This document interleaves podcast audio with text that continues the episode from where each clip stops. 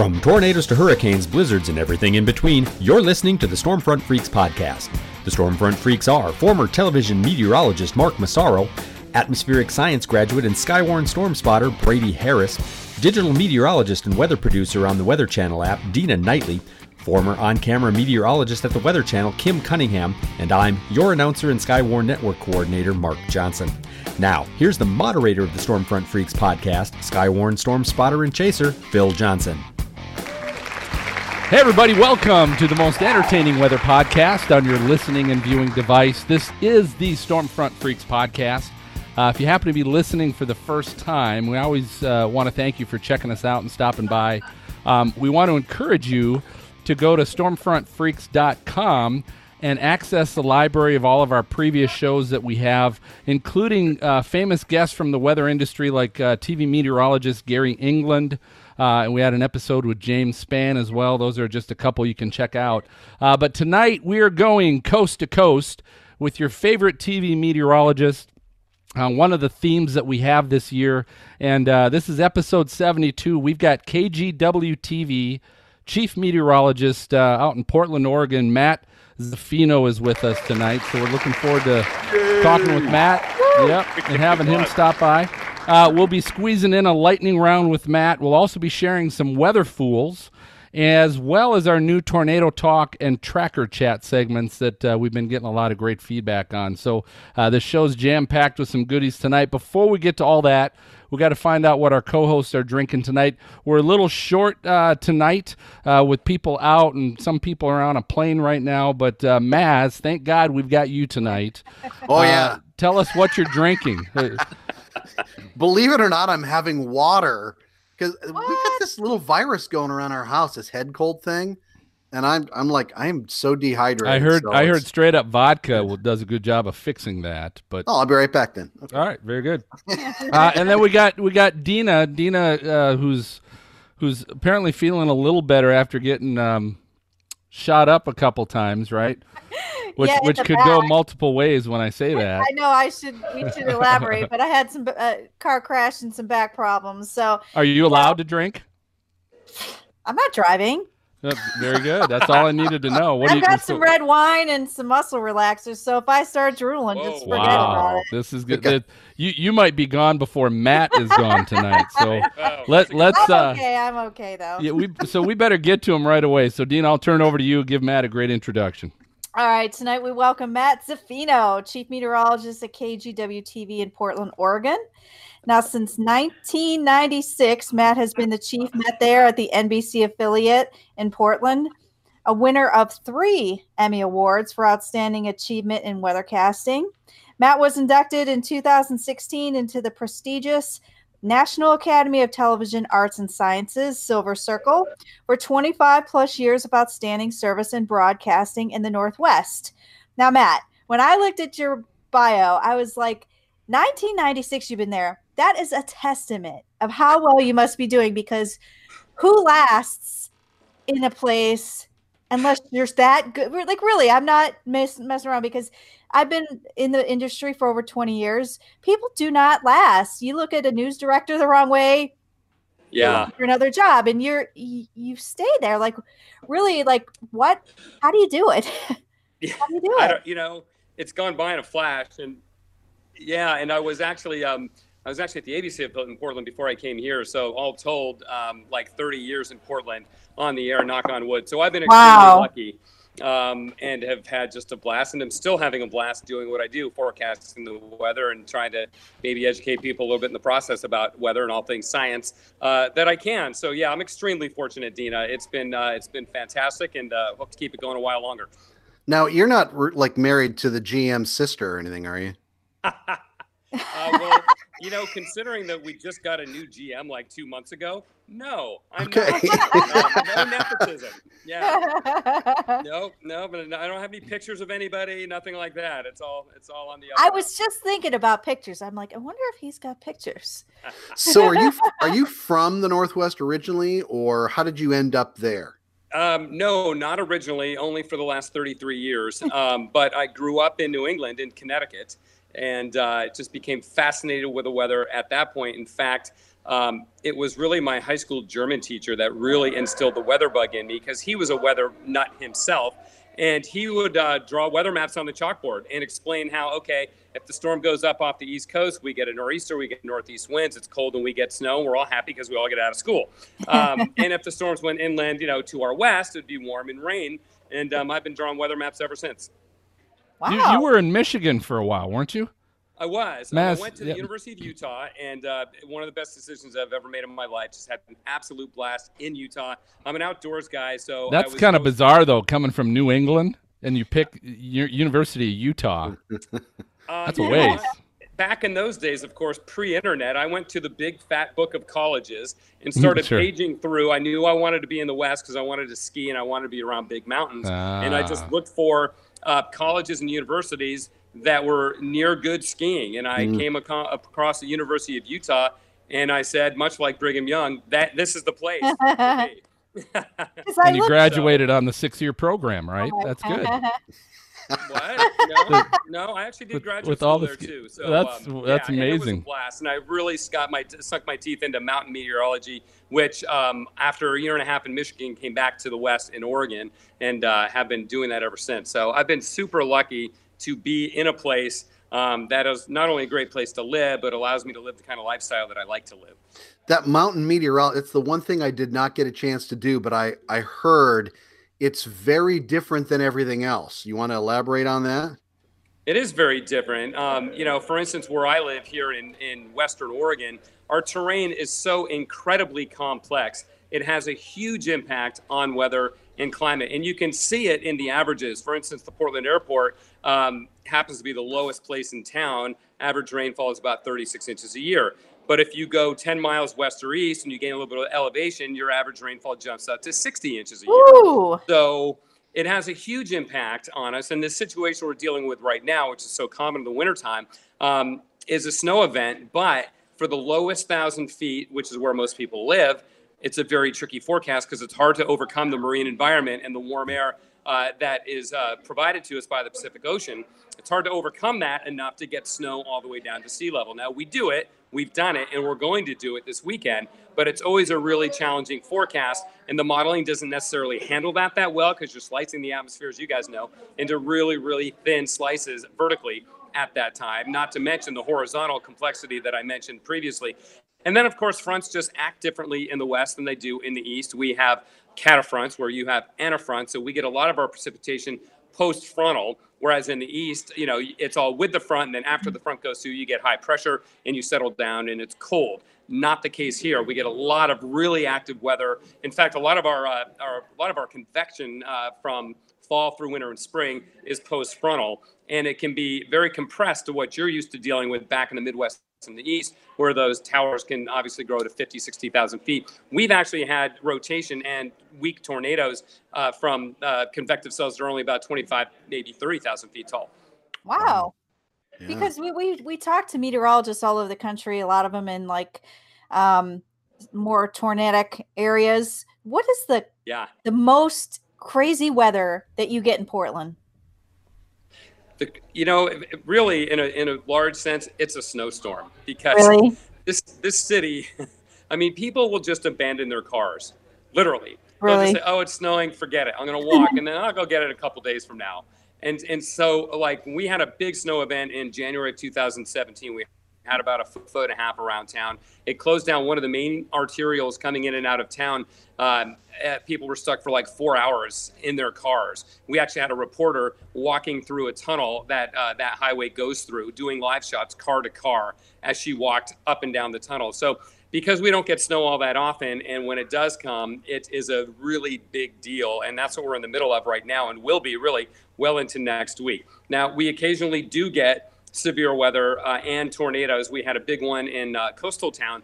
Really uh, interesting to get it at the coast in the town called Manzanita. It was an EF2, um, and that one was actually warned for. Yeah, um, and it was interesting because it would not have been warned for had it not been for what I believe is the newest Doppler radar in the WSR 88D suite that they installed on the coast of Washington uh, about five or six years ago. The rotation was picked up by that radar and was warned for off of that radar. And uh, it was a big deal. There was some great video too. Somebody was up on a nearby mountain and saw this thing coming in off the ocean and it you know tore a path through town of course the weather service sent a survey team out and did all the things they do and so um, we do get them um, and it seems like we're getting them more and more actually over the last say five ten years than we did previously but that may just be because we've got more observations more people are out there with cameras mm-hmm. so what channel number are you out there we are channel 8 we are the nbc affiliate so is it like doppler 8 million then is that what you call it the new one it was it was Doppler 8000 when we had it, but we decommissioned. We don't have a, our own uh, television station radar anymore. Um, it was going to require a lot of upgrading and updating. The magnetron was going to need to be replaced, and at that point, you may as well just get a new radar. Um, so uh, we no longer have our own radar, and we rely on the Weather Service radars. Because we were Doppler 5000, so I just figured. Oh, yeah. Were, well, we were bigger than you. Phil. I know. Doppler 10,000. yeah, the, the marketing around those things is always amazing, isn't it? Yeah. All right, well, say, hey, I'm going to do this, guys. We're going to take a short break. Uh, go ahead and refill your drink, and I want you to check out our new tracker chat with the tornado trackers discussing storm chasing alone. So we'll be right back.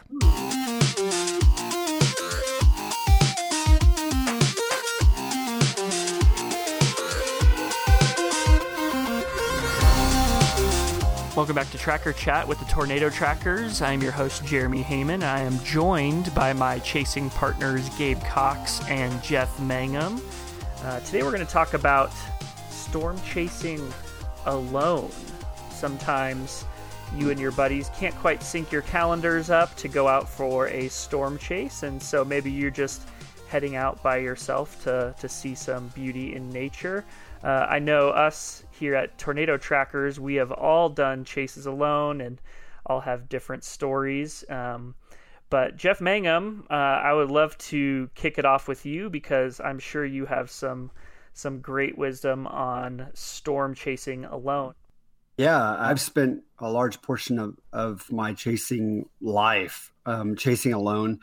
I think first you really gotta you really gotta kind of know yourself a little bit um, for me, I, I kind of come alive at about nine or 10 o'clock. And so driving at night is not the biggest struggle for me. So after a storm chase, I, I kind of know that I'm going to be fully awake uh, in the late night hours. Um, I think it's important to kind of know that about yourself and and kind of be wise about that. Um, I, I, think also when I know for me when I'm chasing alone, I am in constant communication with both of you guys, and so uh, we always call it um, who's who's in you know mission control or uh, something of the sort. So for for for me, I, I, can rely on both of you guys to be looking at weather models, um, anything on social media uh, while I'm driving, and so I can kind of concentrate on trusting what you guys are seeing and and then just driving. Totally, yeah. Thanks for that. I really appreciate it. Uh, Gabe, what about you? What do you think of? Uh, or what jumps to mind when when you hear solo chasing? Um, disappointment, anger, frustration. Those are the three words I would use for lone storm chasing. Tell us more about that. I I am like Jeff. I where well here's what everyone should know about our team. We have three introverts on our team, so there is no problem with any one of us having to to drive solo. I think all three of us enjoy a good road trip mm. in a quiet car. Um, it also is beneficial because when we do all get together, we know each other's social limits pretty well. But as far as me chasing solo, um, yeah, I don't mind the drive. It's when things start happening that solo chasing is hard. It's um, mm-hmm. you have a lot to juggle if you're trying to film everything you're trying to forecast, you're trying to navigate, keeping an eye on radar. So, as often as I can, I will have a chase partner with me. And a lot of times, if Jeff and Jeremy can't join me on a chase, I like to use that opportunity to invite someone who has voiced interest in storm chasing. You don't need someone to sit in the passenger seat and forecast for you. They can navigate. Everyone knows how to read Google Maps. Um, so that's uh, when those situations are beneficial. But yeah, as far as solo storm chasing, I try to avoid it. Um, it's not always avoidable, and I know there are a lot of storm chasers that prefer it. And hats off to them. I I if I had to do that all the time, I would I think I'd lose my mind because there's a lot to do. And like Jeff said, we always have someone who's kind of at mission control, remotely tracking with us and forecasting um, so that we can safely drive and get forecast updates while we're on the go, getting to our target area. Yeah, I think that's it's really interesting because um, there's a lot of different kind of dynamics with different chasers who some who want to go with a team of three, four, five guys. But um, if you don't have a team and if you are uh, someone who's chasing solo, I just think it's probably really important at the bare minimum to find a few chasers that you can connect with and even talk to ahead of time, whether it means to meet up or not that way there's just some kind of familiarity where it's not just you on some trip and no one really knows where you are or what you're doing. I think it's probably smart and safe to have some kind of connection with some other chasers uh, on a chase. Yeah absolutely. Thanks for thanks for sharing that. I personally uh, hate chasing alone so i do it as little as i as i can. Uh, sometimes you just gotta do it. Uh, i just don't have the multitasking capacity, I think, to uh, to do that well. Uh, yeah, Gabe, you mentioned a little earlier. Uh, navigating, running cameras, uh, forecasting, looking at the radar. It can, it can get a little crazy, and you add on top of that having to go to the bathroom, being hungry, um, and it's it's my nightmare. so I, I, don't I don't I don't love chasing alone. I, my favorite chases are three people. That's uh, such a good amount and you know uh, one person navigating one person forecasting managing cameras and the other person driving i think is um, the ideal in in my opinion thanks guys. Uh, some really good wisdom on solo chasing there. Uh, this has been tracker chat with the tornado trackers. My name is jeremy heyman and i've been joined by my chasing partners Gabe Cox and Jeff Mangum, and we will see you next time.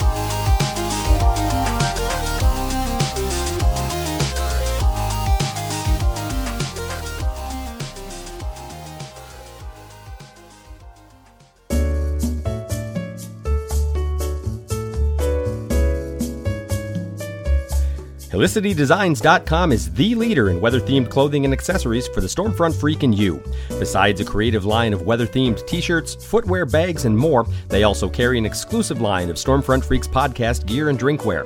Get a 5% discount on your entire order when you use the code SFF for Stormfront Freaks at checkout. That code again is SFF. Find it all at HelicityDesigns.com. All right, so hey, so we're here. We're back with Matt, and, and Matt, I want to know this. So, so you, you've got a good history of of being in television and, and meteorology on TV. What did it take to get your foot in the door when you started at first, and then second, what have you? What's changed? What what do you see different? So younger people looking to maybe want to do that, what's changed, or what are they going to have to do?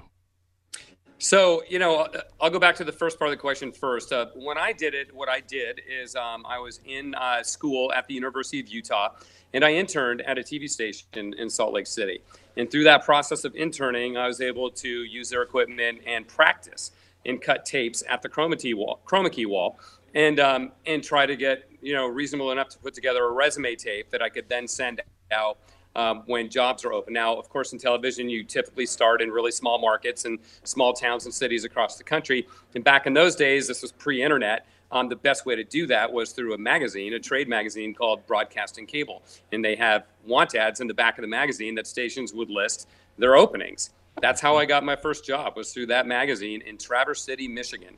Ooh, and so I left. Yeah. Yeah which is a great place, by the way. A yeah. wonderful, wonderful place to visit and live. I was really disappointed, though. That job only lasted three months, happened to be the summer months, because um, I really wanted to spend a winter there because I love snow. And of course, they get hammered with lake effect snow and everything else. Um, so that was my first job was through um, the, the magazine. I think my second job, which was in southern Michigan, was the same way. And my third job uh, in Southern Oregon, in Medford, um, was also the same way. Nowadays, of course, it's much easier uh, to create a resume tape. You can do it on your iPhone, you know, and with PowerPoint. Um, so I would encourage people to do that. And then, of course, the resume tapes these days are all done online. Either you know somebody puts their tape on YouTube or some other hosting service, and then they send the link out to news directors and people who are hiring, and that's how they do it these days. But the key, of course, is practice, practice, practice, practice. And know what Where- you're talking about helps too. Yeah, that Where always you- helps. Where were you in southern Michigan? Uh, I was working in the Kalamazoo, Grand Rapids, Battle Creek market. Okay. That's where I was. Oh, oh, really? What station? Channel 13. In, WZZM. um, in WCZ. Okay, so Yeah, I was at Grand Rapids. I was the second ABC affiliate in that market, which was in Battle Creek. yeah. Um, it was, yeah, uh, channel WUHQ, channel 41. They they did a startup newscast, and so they hired the whole uh, team, you know, fresh. And so both myself and the sports guy that I worked with in Traverse City, we both got laid off. The whole the whole news department in Traverse City got laid off because the ownership of the station decided to put it up for sale, and we were like a you know last place station in the market. So they just canceled the entire news program to make the bottom line look better Wow. for sale. Yeah, welcome to broadcasting, right? Yeah. Whew. So, So, Matt, you've lived. out. You've lived. All right. So let me keep track. You've lived in Michigan, New England, Yep. Oregon, uh, Utah. Yep. And I also Is that lived it? in uh, no, I also lived in Toronto, Canada for a year when I was growing up. Oh wow. Wow. Yeah. So do Great you city. think that even nowadays for somebody getting into TV that they're going to have like I've always in my career seen people they've started in a small place like you said and they constantly have to move. Do you think that's Yeah. still true? Yeah. I do. I do think that's still true. And you know what? I, I think there's a there's value in that. I mean, hmm in those small markets, you do everything and you learn skills and have to do things that you don't have to do, hopefully, when you get into larger markets. I mean, I learned how to report when I worked in Medford, um, uh, you know, and I learned how to write for television news, which was also a very valuable skill and has served me really well in my career to be able to do stories and actually do reporting that is weather related or not weather related. I've covered three Olympics um, in my career because I had the ability to tell stories and report that were not weather related, and management had enough uh, confidence in me to, to go do that. So, you know, I think that, and then I've also made lifelong friends because, you know, everybody's 23 and you're all trying to do the same thing. And Yeah. it's just great memories from those early days in, in the small markets. Those small markets can be tough though, because on commercial breaks, when you got to clean the bathrooms, that is, Yeah. I don't don't miss miss that. yeah. That was tough. And then, Don't and then, you miss know, that. When your job performance review comes up, they're like, dude, you're not cleaning the toilets well enough. I know. So Matt, I've read you you've created some uh, weather calendars as well. So you've got a little uh, little hobby in photography. What? Uh, tell me, what are some of your favorite weather images that you've put into your calendars? Oh yeah, thanks for bringing that up, Phil. Um, it's I, I am a, a, an amateur photographer, and as I mentioned earlier, my passion is the outdoors. So I spend a lot of time back uh, backpacking, backcountry skiing, and traveling to some pretty remote places, which is really the reason I've been able to get some pretty great shots. Um, one of my favorites is actually in the Olympic Mountain Range in Washington. Happened to, uh, it's on a very narrow ridge way that really uh, not even room enough for two people to turn around on. And as I was going up the trail, a mountain goat came down the trail the other way, and we just looked at each other for a while.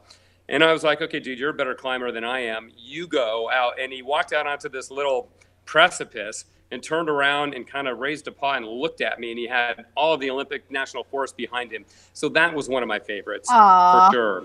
Um, in 2004, I was lucky enough to travel to Greenland um, to do stories on the climate change research and the ice core drilling that they do up there. And I got some really cool pictures of ice cores uh, through a polarizing lens. And when you look at them through a polarizing lens, they light up like a Christmas tree, just all kinds of Oh, colors. that's gonna be cool. Yeah, so those are two that are top of Hmm. mind, Phil. But it, that's been a really fun project. Now I read too that you were the only person to do a live TV broadcast on the top of Mount Hood. Yes, you had to get true. good pictures there. You had to get good pictures there, right? That was so much fun. I mean, it was it was a big event because back in those days when I did that, um, the gear was still pretty heavy, so we had to lug up, you know, like 25 pound batteries and a big tripod for the stinger. For those who don't know broadcasting, a stinger is the device that shoots the broadcast signal from the camera back down to somewhere where it can be transmitted. So what we did is we parked the satellite truck at Timberline Lodge at Mount Hood. We got to the summit, we set up that stinger, and it shot the signal from the top of Mount Hood back down to our satellite truck, which could then beam the signal up and, and we could broadcast that way. So we had to carry all that gear up there. We had about a four Woo! or five person crew. Um, ironically enough, the youngest guy in the crew, who was super fit, got a little altitude sickness and didn't make it above 9,000 feet. So we had to carry his gear up. I'm sure you didn't But- let him live that one down, right? you know what? He was such a great kid. We didn't, we didn't ride him too hard on that. But the funny story from that event was, um, so we're up there and we're going live, and I wanted to launch, um, you know, a small weather balloon that we call pibals or a pilot balloon. Just and I had like tied a note to it or something just to see if anybody would find it, you know. So I do it, and I'm doing this all live, and I and I've got this balloon. It's got something tied on the bottom of it, and I launch it, and the wind takes it, and it goes about 50 feet, and then it just drops straight down the mountain on the north side of Oh. the mountain. It's like it is just dropping like a rock, and they were all laughing at me back in the studio, of course, for that. And I'm like, yeah, I think I put a little too much weight on that thing. It didn't quite have enough. um, but that was a really fun event, and, and, and as far as I know, you know, in this in this day and age, you can go live with your with your iPhone up there if you want to. Um, but as far as I know, there's still the only live television broadcast from the top of Oregon's highest peak, Mount Hood. Because how do you get like? I've never been there. I know I read all the reports when people get stuck up there, but Right. how far can you get up there before you have to start hoofing it? Like just walking um, up. To Oh, the well, goat, You right? can drive to, you can drive to six thousand feet. That's where Timberline Lodge is. Okay. Top of the mountain's a little over eleven thousand feet, so you still have over five thousand vertical to climb. And really, from the time you leave the lodge, you're hoofing it, and Yeah. it gets steeper and har- harder as you go up. How high have you been? I mean, altitude wise. Well, that's- Careful with that question. Different conversation. Like you Yes, get it is. shot up. Um, I have been. Let's see. I've uh, also summited Mount Rainier. That's fourteen thousand four hundred and ten feet. And I trekked in Nepal, but I got altitude sickness there, and I only think I only got up to about thirteen thousand feet there. So I think I think fourteen thousand is still Wow. uh, is still my highest. Yeah.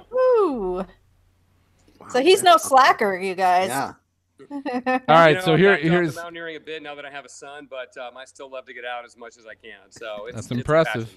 It's impressive. fun. All right, so here, here's here's the last question before we jump into the lightning round. Um, Okay. What what's your philosophy with hand nowadays and, and social media? You said you started before the internet, uh, and obviously now it's crazy, right? What's your philosophy Right. with handling trolls? That now it's not a letter to the studio; it's it's immediately showing up in your inbox. Do, do you Yeah, you respond to them or do you ignore them? if somebody has a legitimate criticism, question, complaint, and I feel like they're being, you know, they're being genuine about it, I'll answer them. But if I feel like they're just being trolls, um, I've learned the hard way to ignore them because it's a black hole. I mean, if you you start, Yeah. you know, answering people, they don't really want to come to any kind of further understanding or growth. They just want to they just want to bang on you. And so I've got no interest in that. That's not productive. And so I have learned uh, over the years to just simply ignore them. How about you? What do you do? Matt, we just tell people we're Italian and we know people, so you know. Shut your pie hole. Right. and that's another way to handle it. I might use that going forward. It is another way. Yeah, It is another way. hashtag shut your pie hole. Um, so Matt, t- tell us how how can our listeners and viewers how can they follow you? How can they troll you on social Uh, media? well, you, you can check me out on, on my Facebook page. Just uh, search for Matt Zaffino Portland, and it's uh, two F's in Zaffino with a Z- Z A F F I N O. Matt Zaffino Portland. That's my Facebook link. Or you can go to kgw.com and you can find me there. Just Google me on the internet, and who knows what's going to come up. But stuff will definitely come up. and what's your home address again? right. All right, so hey, that's our sign and that's the sound. It is time for our lightning round. So uh, this is our game show, Matt, of flashy questions that we always have with our guest. We also invite all of our listeners uh, and viewers to, to play along with us. Tonight, the game we're playing, Matt, we're going to call this thing Cat Sense. so Cat Sense. Um, and so how this is going to work, I, I read a little bit that, that you might either be a fan of cats or you've supported cat organizations and and is All that true. correct? Am I That is true. all right? So you know your cats, so or you think you know your cats. Maybe. All right. So here's how this is going to work. I here's I'm going to give you a name, and the name I'm giving you is either the breed of a cat, it's a cat breed, or it is the name of a brand of perfume. Oh, I love it. And so you just have to tell me cat or scent. Cat or scent. So that's why we're calling it cat sense. Okay. Brilliant. I love All it. right. So here, here we go. We're going to start off with the first one. We're going to call this Serengeti. Serengeti. Is that a cat or a scent? Scent. The ah. Serengeti Aw. is a cat breed. Really? Yep. So we're not off to a good I'm like, start. A But he's- cat. Not off to He a good said start. it with Okay. confidence, though. you He did. I, I felt I felt pretty. I was about to say you're right, but yeah, I, I would have been wrong. All right, here we go. Number two, Shalimar. Is that a cat or a scent? Scent. That is Yeah. correct. That is a scent. All right, here we go. Burberry Brit. Burberry Brit. Oh, that's a cat. That's a cat? That is Oh. incorrect. Burberry Brit is a scent. Uh, but we're close. Okay, here we go. Uh, Jadori. Jadori. Cat or scent? Cat. That is incorrect. That is a scent. Now, I, I, I here's the disclaimer. I may be pronouncing these all You completely wrong, wrong. yeah. Well, I think that's it, Phil. That's the one know, What- with Charlotte, that's or what's what is throwing their name? off. Jadore. Isn't that what it is? Jador. Anyway. Jador. Uh, here we go. Here's the next one. Next one. Jador. Bombay. Bombay. Is that a cat or a scent? Well, I know it's a gin, but I'm gonna go cat. Cat? That is correct. Bombay is a breed. So we're good there. Egyptian Mau. Egyptian Mau? That's a cat. Cat. That is a cat. Very good. All right. We got Cashmere Mist. Scent. That's a scent. I wear that. No, That see? is a scent. No kidding, really? I do. Really? Very good. All right. We got Australian Mist. Australian Mist. That's a scent. There's no cat named Really? There's a cat named Mist? Australian Mist Oh. is a oh. cat Wacky breed. Aussies. Those Yeah. Oh, you- throw me Check, off. check it out. mist, Check it out. Mist threw you All off. Organza. Organza. Cat breed or mist or scent? Oh my, that's got to be a scent. That is a scent. Very oh. good. All right. A couple more. Chantilly Tiffany. Cat or scent? Please be a scent. That is Wow. a cat. Chantilly I'm not doing too well Tiffany. Is, yeah, you're about 50-50. That's not bad. That's not too. I you know yeah I wouldn't do well at all. I'll tell you. All right, Thai Lilac. Thai Lilac. Cat or scent? here. Thai lilac. Li- Or lilac, yeah, however you want to say it. That's, I'm gonna go. I'm gonna go scent. and you would be wrong. See, oh Gosh. I see. I think I was pronouncing it right because if it's a Help me out cat breed, it's you Thai gotta help me lilac. Okay. All right, we got two more. Two more. Viva la Juicy. Okay, I've been saying scent all along, so I'm gonna go cat, but it's probably a scent. That is a scent. You you should have gone Viva with La your. Uh, Juicy could be so many things. Hey, here's a gimme. No. Who No. wears Viva La Juicy? Does that even work? I don't know. I don't it, I, know. it might not sell, but it, it does exist. All right. Viva La Juicy. La- last one. Last one. Matt is Oregon Rex. Oregon Rex. Cat or a Rex scent? is- uh, we're gonna go cat. You would be right. correct. Okay, Very good.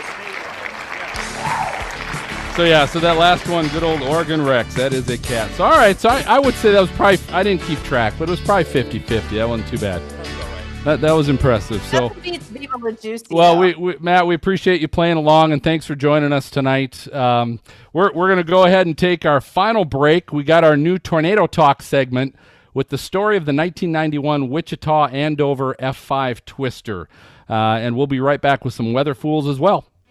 A large tornado outbreak occurred across the central U.S. on April 26th in uh, 1991. 55 tornadoes were confirmed, 30 of which were rated F2 or greater on the Fujita scale. Four were given a rating of F4, three of those in Oklahoma, and one in the state of Kansas. The focus of this twister tale will be on the most destructive and deadliest tornado of the day. It began south of Clearwater, Kansas, and traveled through the northern parts of Haysville, through southeastern Wichita, across McConnell Air Force Base, and into southern Andover. It had a path length of 46 miles and the width range from one quarter to three quarters of a mile. In the town of Andover, the tornado reached its maximum intensity and was given a rating of F5. The Wichita Andover tornado was the third in a family of four tornadoes that pushed through south central Kansas. The first tornado was rated F0. It damaged the roof northeast of Anthony. The second tornado, also rated F0, passed northwest of Argonia, Kansas. It hit no buildings. The fourth tornado in this family developed on the heels of the Wichita Andover Twister. It was an F2 that touched down at the northeast end of El Dorado Lake and moved parallel to the Kansas Turnpike. It was during this tornado that a news crew from KSNW took shelter with others under a highway overpass and survived. It caused a misconception that overpasses are a safe place to shelter during a tornado. They are not. Tornado number three developed south of Clearwater in Sedgwick County and quickly strengthened. Spotters denoted three vortices revolving around each other. F3 damage occurred in northern Haysville. There was major damage to homes in this area. It moved into southeastern Wichita, crossing K 15 just south of 47th Street, damaging a building at the Boeing aircraft plant. The next stop was the McConnell Air Force Base. Many buildings on the base were damaged. Two apartments and several homes were destroyed. Severe damage occurred to an elementary school. It was noted in the storm data publication from April of 1991 that damage at the Air Force Base could have been much higher the tornado missed a flight line of B 1B bombers by 1,000 feet. The tornado moved near Pawnee and Greenwich Road and grew to F4 intensity.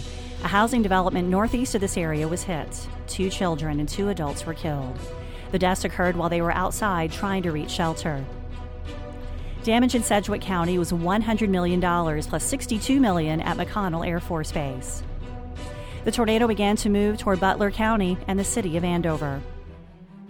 The National Weather Service in Wichita produced a set of pages for the 25th anniversary of this event. According to a timeline of the events, at 6:30 p.m. Central Time, a tornado warning was issued for Butler County, including Andover. The tornado sirens in Andover failed, but at 6:31 p.m., Andover police drove through the Golden Spur Mobile Home Park, warning residents to seek shelter. This park would become ground zero for the F5 damage. The park had a tornado shelter that 200 people utilized. Per the storm data publication, there is a video of police driving through the park urging people to take shelter. Unfortunately, several people are seen not heeding that advice, just going about their own business. At 6:40 p.m., amateur radio spotters reported the tornado east of US 54 heading toward Andover. At 6:43 p.m., the tornado began to move into the south side of Andover, and by 6:45 p.m., the mobile home park was hit at F5 intensity. 223 of the 241 mobile homes were destroyed. 13 people were killed at the park. The storm data publication notes that experienced tornado damage surveyors said the damage to the mobile home park was among the worst they had ever seen. A vehicle found in a field one half to three quarters of a mile northeast of the Golden Spur was so badly damaged that it could not be determined if it was a car or a truck. 84 other frame homes and 14 businesses were destroyed. The tornado moved northeast away from Andover and hit homes on the outskirts of Towanda and then dissipated north of El Dorado. This tornado was the last F5 recorded under the old Fujita scale in the state of Kansas. 16 years after this event, under the new enhanced Fujita scale, an EF5 hit Greensburg, Kansas on May 4th, 2007. Details about this event from the National Weather Service in Wichita and from the April of 1991 Storm Data publication. For more information on this event and many others, check out our website at tornadotalk.com and get hooked on more tornado history by following us on social media.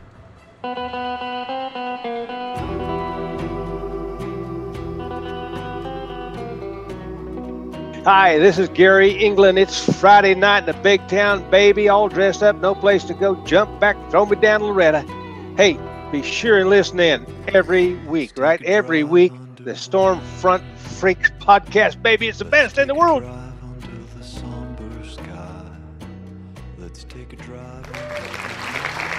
right, welcome back. Time now for weather fools. I think we'll get some good ones this week I'm kind of excited about this. Dina, what do you have?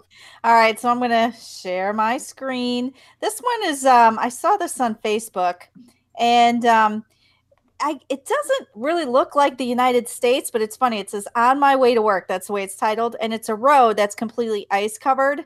So as you're watching it um they're kind of crawling. they're crawling up the road that's um, definitely like Europe or something. Yeah, it looks like Europe, but it's funny because it looks like they're drunk coming home from a bar, that they're really on their hands and knees. They're probably saying it then Europe. And it's it's funny because he Whoa, goes look at him, he's going backwards. Slides back down. Oh, I hate that when that happens. You go through uh, all that work yeah, climbing up the so hill. funny. And then he slides back down, slides back down on his butt, and they're all kind of trying to get up this hill. And you see somebody else sliding down. I mean, the whole road is ice covered, and this goes on for a good minute. And then, like about a minute or so into it, you see another guy trying to get through um, on his bike, and the whole video is like him trying to get through on his bike. It's just funny. Um, I'm gonna stop sharing because it keeps giving me like Gives you a ads, good old ad an ad pops up. I mean, Yeah. we can't even get through lives without an ad, but That's good. I love um, ice. I love but ice. But it's so funny. I love ice it, because it people levels the playing so field funny. for everybody. It it just It- looks it funny when you start because it looks like is he drunk and crawling home on all fours, or Yeah. do they can't they just can't get home on the ice? So it's The, cute. the only watch the only time I can go one on one with Michael Jordan is on ice, and then and then it's it's even it's Steven. a level level All bets field. are off at that point. Yep. Yeah, it's All cute. right. You should watch it. That was a good one, Dina. Thank you. All right, Phil, you got one. You think you could beat that? So I do too. So so I'm I'm going to share one uh, from that that I saw uh, was shared by our one of our friends Ginger Zee that's been on our show before. Uh, this was her Twitter, um, and and again we'll post this, but she had a, a video on Twitter said love this every year. It's the 45th annual Cowboy Downhill at Yeah. Ski Steamboat. So Steamboat Springs. Uh, and so here's what happens they invite cowboys and gals who have never skied or skied very little to try it out for the first time. And Oh, so that if you watch it, people are Oh. wiping out left and right uh, because they've never done this before. And they're all in cow- cowboy hats and they're skiing downhill and they're trying to go over this jump and nobody's barely making it through this jump. And they're in their chaps and cowboy hats. that guy tried to do a oh. spin, oh, wasn't How very did he lose his successful. hat? I don't know. Oh, that is crazy. So, Oh, but that was a good beautiful, beautiful stuff and crazy at the same time. So, yes, I will say Steamboat, one of my favorite ski resorts. really, Everywhere never in been there. Colorado's awesome. It's just a heck of a So, drive. Maz, you got to put on a cowboy hat and go ski the. Can you Ski the imagine cowboy him in downhill. a cowboy hat and chaps? That'd be and fun. that's it, That'd be a good time. love it. Woohoo! and nothing Viva la else. juicy, baby. All right, hey, that was pretty good. Ah, yeah. That was pretty good, Phil. All right, so I've got one. I think I just have to. Here we go. Hang on a second. Got that. And hit. You know, the best share. audio is when you play by play your screen sharing. Is It's it like doing every it? time every time Kim does that, we have to. Okay, okay. Oh, oh, you got to see that again. Hold. Oh, okay. Oh. I want to preface this. So this is a person that's obviously on his roof trying to get the snow off. It's pretty deep snow too. So why it doesn't take very long to realize probably should have uh, gotten rid of the stuff right above him. Uh, uh. And what happened there? That's worth seeing again. Oh, Well, e- explain it, because obviously people listening have no clue. all what right. we- So he's tapping the roof to try and get some of the ice to the right away. Unfortunately, it's like a foot deep near the top of the roof, and it, that whole basically it's an avalanche that occurs, hits him. He almost does a face plant into the gutter, and then just comes wiping out off the roof. I gotta do it one more time here. One more time, and it takes. He does like a somersault. The the avalanche Yeah. off his roof takes him off the roof via somersault. He's You lucky. can He- tell it's he's like lucky. A foot, deep on there, and he's like tap, tap, tap. What what is that? boom. Butit can't even- Yeah, it looks German. Obviously Yeah. German. Looks German. Yeah. Uh, yeah, that was a good engineer. idea. Says follow Yeah. me follow me for your daily feed of amazing weather, science, nature, and more. Dutch and English tweets. It was funny. Okay. Maybe it's Dutch. Okay, so you can check out all those on stormfrontfreaks.com, episode 72 show notes. There are actually some really good videos. You got to see them. Good, Very good winter. That was good winter vi- winter weather fools right yeah, there. we Yeah, did icy, snowy, skiing. It's great. Good old weather fools. God, you gotta love the weather. I fools. love weather fools. They're It is great. good. It is good. All right, so I, I think that just about does it for this episode of Stormfront Freaks podcast. Uh, hey, thanks for listening and watching. Before I reveal our next guest, uh, if you do enjoy the show, do us a favor leave a leave a great review on your podcast app. Uh, you know, some some comments, what you like about it. We love hearing that stuff. And don't forget to subscribe to the show by hitting your podcast app subscribe button. It works just like a newspaper or magazine subscription. It's free, and all it does it assures the latest show gets delivered right to your inbox uh, the moment that we release it. So And do if if everybody sends a dollar, we'll have fifteen dollars. Fifteen bucks. Yep. How do we split that? Well, there's Um, three of us tonight. So Well, I'll I'll I'll just send you because I'm going to spend it on the uh, stamp. So You know, I'll just send you a point, blank blank envelope. So, uh, I do want to uh, say a special thanks to our guest tonight, Matt Zaffino. He was outstanding. Yes, that was thank fun. you. God, yep. It was good good to get a little taste of the Northwest. We you know we're Stormfront freaks, and and I don't they don't get a lot of storms up there. You don't think of that uh, the Northwest when it comes to storms, but uh, it's nice to get a little taste of what it's like to be forecasting up there. Uh, our next episode is in two weeks. We'll be recording February twenty first. With storm chaser Skip Talbot uh, will be on with us. Uh, so if you'd like to watch the recording live at 9 p.m. Eastern, 8 Central, check out our YouTube channel just by searching Stormfront Freaks. So for Maz and Dina and good old Brady was trying to join us via the plane, but it never worked out. Uh, I'm going to go ahead and signal the all clear, and we'll catch you guys next time. Good night, everybody. Yeah. Thanks for watching and listening. Thank you for listening to the Stormfront Freaks podcast. Find our bi weekly show on Apple Podcasts, Google Play, Spotify, or your favorite podcast app. Watch our shows on YouTube and Oklahoma Weather Tracker TV. For show notes, additional information about this episode, as well as past and upcoming shows, videos, photos, merchandise, and more, visit our website at stormfrontfreaks.com. While you're there, check out our live interactive storm chaser radar provided by our friends at zoomradar.com. If you would like to contact us with questions or make comments about the show, shoot us an email to questions at stormfrontfreaks.com or follow us on Twitter or Facebook. Search for Stormfront Freaks. We'd love to hear from you. Join us next time and tell a friend about the Stormfront Freaks podcast.